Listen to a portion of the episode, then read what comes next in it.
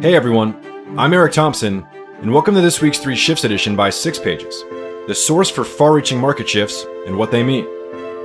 I want to remind you that we'll be hitting pause on future Three Shifts podcast episodes for now, and that our last episode in this format will be next week on August 20th. We're interested in your feedback as listeners on what else you'd like to hear from us in a podcast format. Let us know by shooting us a note at hello at sixpages.com or DMing us on social. We'll use it to shape the future of the Six Pages Market Shifts podcast. And as a reminder, you can continue to read the weekly Three Shifts editions and summaries of our deeply researched briefs by signing up for free on sixpages.com. All right, let's get into this week's shifts. It's August 13th, 2021, and here are the three shifts that you need to know this week. 1. Apple's new child protection features and what they mean for user privacy. 2 Will Salesforce Plus become the Netflix for business professionals? And three, Amazon helps sellers resell their returned and overstocked inventory. Shift 1 Apple's new child protection features and what they mean for user privacy. Last week, Apple announced three new features aimed at protecting children and reducing the spread of child sexual abuse material, CSAM. The features expected to be rolled out in the US on iOS 15, iPadOS 15, watchOS 8, and macOS Monterey as early as next month, include a controversial approach to detecting CSAM on user devices, updates to the Messages app to protect children from sexually explicit images, and updates to Siri and Search to provide resources on certain searches. Apple's announcement has been met with backlash and criticism, renewing the debate around big tech's role in privacy and surveillance. The most controversial feature is the on device CSAM detection, which determines whether images about to be uploaded to iCloud are part of a known set of 200,000 child abuse images in the nonprofit National Center for Missing and Exploited Children NCMEC database. Apple will alert authorities if a user is found to possess more than a certain threshold of known CSAM. The threshold is not disclosed, but Apple claims it's quote set to provide an extremely high level of accuracy it ensures less than a 1 in 1 trillion chance per year of incorrectly flagging a given account. End quote. The CSAM detection works through a technology, neural hash, that turns photos into hashes, which are character strings, and matches them to hashes of images in the NCMEC database, matching even visually similar cropped and edited images. Apple uses techniques that prevent it from even seeing matches until a user meets the threshold. At that point, Apple will manually verify all the matches, disable the user's account, and alert NCMEC, which works with law enforcement as a reporting center for CSAM. There is an appeals process if an account is mistakenly flagged. Apple has emphasized that CSAM matching only works if iCloud Photos, on by default, is enabled, which means users can opt out. The also controversial Messages feature works on child accounts that are set up with family sharing where parent accounts have opted in. It uses on device machine learning to determine whether images are sexually explicit. For a recipient, the explicit image in a messages thread is hidden, with a warning underneath an option to block the sender. If a child taps or clicks on it, a pane pops up describing that it can be harmful and tells them their parents will be notified if they view it.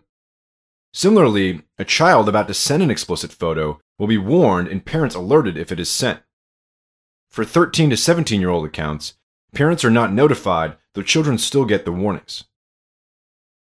The third update involves enhancements to Siri and Search to offer expanded resources and guidance to users asking about how to report CSAM or child exploitation. Siri and Search will also intervene when users search for CSAM related content, explaining the topic is harmful and sharing resources for getting help. Apple's moves are viewed by some as a long time coming.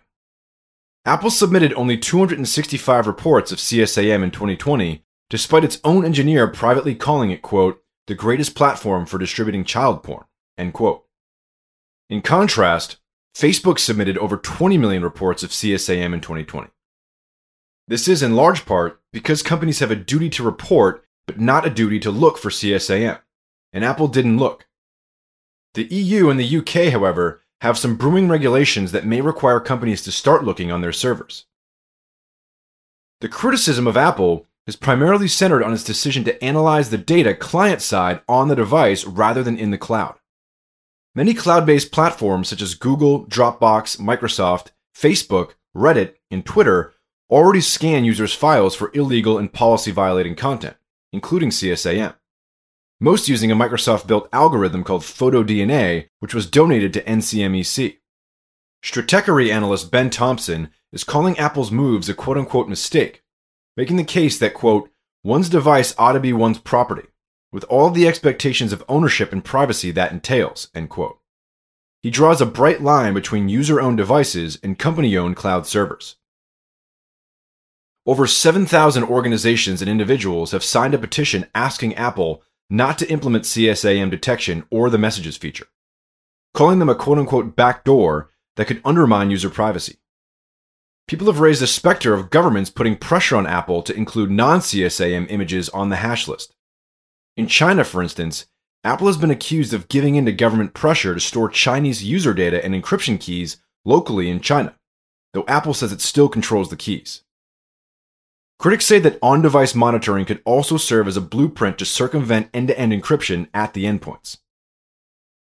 Apple has kicked off a mini PR campaign to clarify and defend its new features. One of its primary defenses is the narrowness of the monitoring.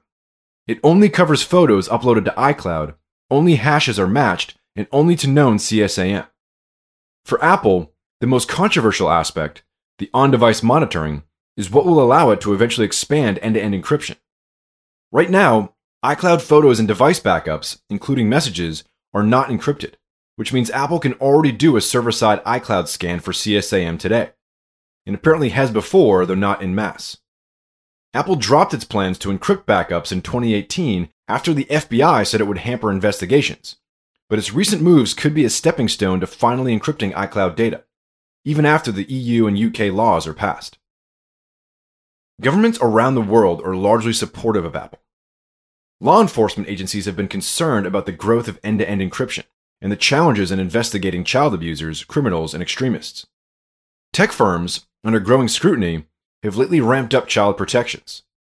Google recently added features to limit ad targeting for teens and made YouTube uploads private by default for children under 18, among other privacy oriented features. Instagram also limited ad targeting for teens and made new child accounts private by default. Apple has had to walk a fine line and make some hard trade offs to arrive at its answer. On device monitoring and on device user control point rather than server side scanning. The real question here is how much do we trust Apple? Because the slippery slope features prominently in the most cogent arguments against Apple. Will Apple hold the line if its feet are held to the fire by a government? Will it be tempted to add non CSAM information to its on device monitoring? How do we even hold Apple accountable? It may turn out that Apple was prescient in its decisions here, but nevertheless, it will still face a major near term cost in user trust. To read more content related to encryption and privacy, check out our August 6, 2021 Three Shifts edition. Big Tech wants to analyze encrypted data using homomorphic encryption. In our February 9th, 2021 brief, encrypted messaging apps everywhere privacy versus monetization. Shift 2 Will Salesforce Plus become the Netflix for business professionals? This week, Salesforce announced a new business media streaming service called Salesforce Plus, which will debut during the Dreamforce conference in September 2021. Salesforce Plus will air live shows, on demand videos, and podcasts with content for business professionals in quote every role, industry, and line of business, end quote. Though Salesforce is expected to be targeting sales marketing, and service roles. Salesforce is just the latest organization to invest in its own captive content and media arm, following in the footsteps of Andreessen Horowitz and other VCs, Coinbase and other crypto firms, HubSpot, Robinhood, and DraftKings. Stripe also has its own publishing arm, LinkedIn has been building out its editorial team, and Peloton is becoming a global content brand extending beyond its equipment. Newsletter The Skim is reportedly considering a sale to a non media company. Original content for Salesforce Plus will be developed by Salesforce Studios and eventually co created with its customers and community. Salesforce has hired 50 editorial staff for Salesforce Studios, including scriptwriters and broadcast producers, with plans to hire more as it ramps up programming. hundreds of other employees are supporting Salesforce Plus in marketing and product and digital functions. Salesforce Plus will launch with six original series, including one, Leading Through Change, a video conversation series on leadership through the pandemic, which has garnered over 700 million views across 70 plus episodes since launching in March 2020.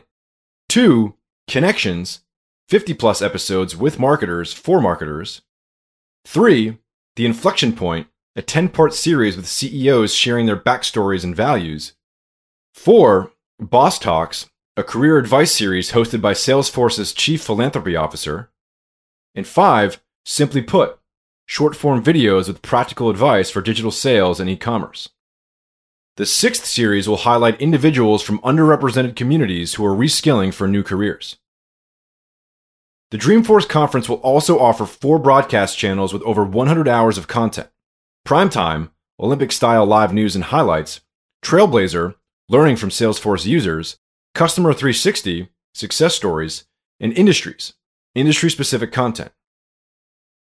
Salesforce Plus will be available online starting on September 14th, 2021, and through a standalone mobile app later.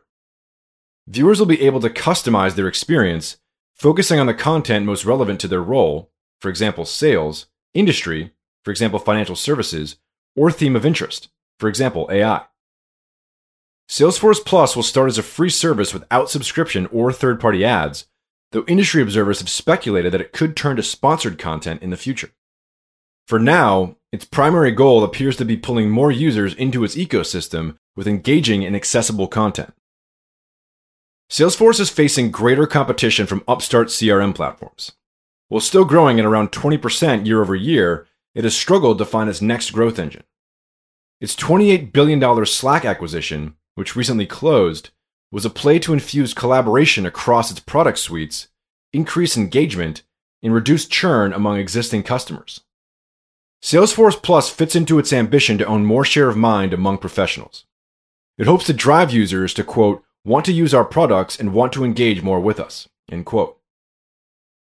Content marketing is far from a new concept, but has been gaining renewed traction lately as a growth play. Serving as a conduit to customer acquisition, driving customer engagement and brand loyalty, educating the market on products and strategy, positioning companies as thought leaders, and fostering a community. In a quote unquote cookieless future, the players with direct customer relationships and first party data, such as large publishers, will have greater power and leverage. It's not obvious that Salesforce will achieve its ambitions. High quality content on the level of Masterclass and TED is hard. Certainly, Salesforce will have internal competing interests that will put constraints on its media arm's independence and its ability to produce highly entertaining content. As we've seen with Disney Plus, Netflix, and Apple TV Plus, ultra premium content is what anchors eyeballs to streaming platforms. Outside of splashy events like Dreamforce, Salesforce may have a hard time drawing regular eyeballs to a quote, LinkedIn feed in video form, end quote. On the other hand, it's found surprising success with its Leading Through Change series, drawing on the star power of the likes of Metallica's Lars Ulrich and chef Jose Andres. So perhaps we shouldn't count Salesforce out. To read more content related to streaming and Salesforce, check out our June 18th, 2021 Three Shifts edition Netflix's Disney like franchise ambitions in e commerce, gaming, podcasts, and more. In our December 4th, 2020 Three Shifts edition, Salesforce joins with Slack in the battle for the enterprise against big cloud players like Microsoft. Shift 3 Amazon helps sellers resell their returned and overstock inventory. Amazon announced two new programs this week aimed at reducing product waste.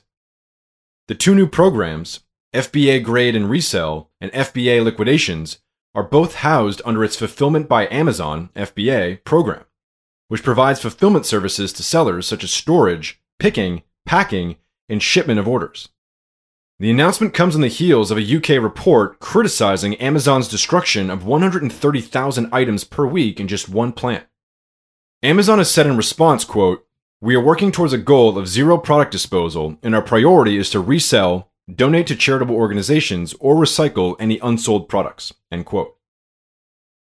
FBA Grade and Resell will let third party sellers resell returned items as used on Amazon rather than having them sent back to sellers or donated. Amazon will evaluate the condition of each returned item and assign it one of four grades like new, very good, good, or acceptable. The seller can then price the used item and manage the advertising and selling process, just like a new item. The program is now live in the UK, expected to be in the US by the end of 2021, and in Germany, France, Spain, and Italy by early 2022. FBA liquidations makes it easier for sellers to recover part of the value, typically 5 to 10%, from overstocked and returned inventory.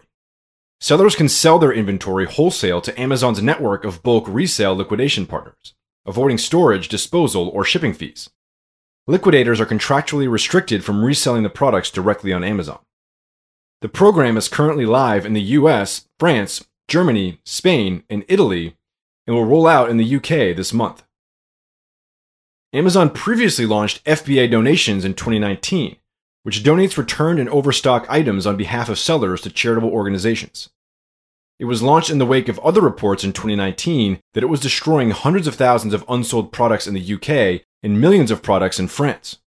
Amazon says it has donated over 67 million items to date in countries including the US, UK, France, Italy, Germany, Czech Republic, and Poland, reaching a rate of 50,000 items per day in November 2020. Amazon's third party marketplace model has been under pressure over the last two years. Its sellers have been growing restless at Amazon's growing fees, and many have defected to Shopify. Amazon announced this week that it would cover customer claims up to $1,000, which is 80% of claims, for defective products, even products sold by third party sellers at no cost to sellers.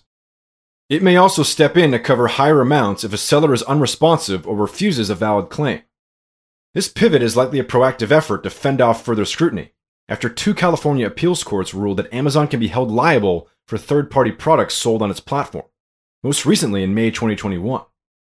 Last month, it was also sued by the US Consumer Product Safety Commission, which is trying to make Amazon responsible for recalls of third party products. Amazon's expansion of its resale and quote unquote circular economy services may also be an effort to capitalize on the growing secondhand movement. Consumers are increasingly seeking out sustainable products. In one survey, 78% of respondents were more likely to purchase an environmentally friendly product, and 64% were willing to pay a premium for it. ThredUp estimates the secondhand fashion market will reach $80 billion by 2029. This year has seen splashy IPOs by Poshmark at a $3 billion valuation and ThredUp at a $1.7 billion valuation, along with a slew of financings for secondhand startups from sneaker resale to Gen Z clothing. Buyback schemes from brands like Patagonia, Arc'teryx, and Levi's are also hot. Some believe used furniture is up next, with IKEA and smaller furniture brands launching buyback programs and IKEA opening up its first secondhand store late last year. To read more content related to Amazon's infrastructure and its third party marketplace model, check out our August 6th, 2021 Three Shifts edition Why are Amazon and Walmart offering their infrastructure to e commerce rivals? In our August 21st, 2020 Three Shifts edition, Amazon can be liable for defective products on its third party marketplace. That's it for this week's Three Shifts edition. A reminder that if you'd like to read more content and you're not already subscribed, head to sixpages.com to sign up for free summaries of our deeply researched briefs and the Three Shifts edition straight to your inbox. Keep an eye out for our upcoming brief on what's next for quantum computing. And talk to you again on next week's Three Shifts edition.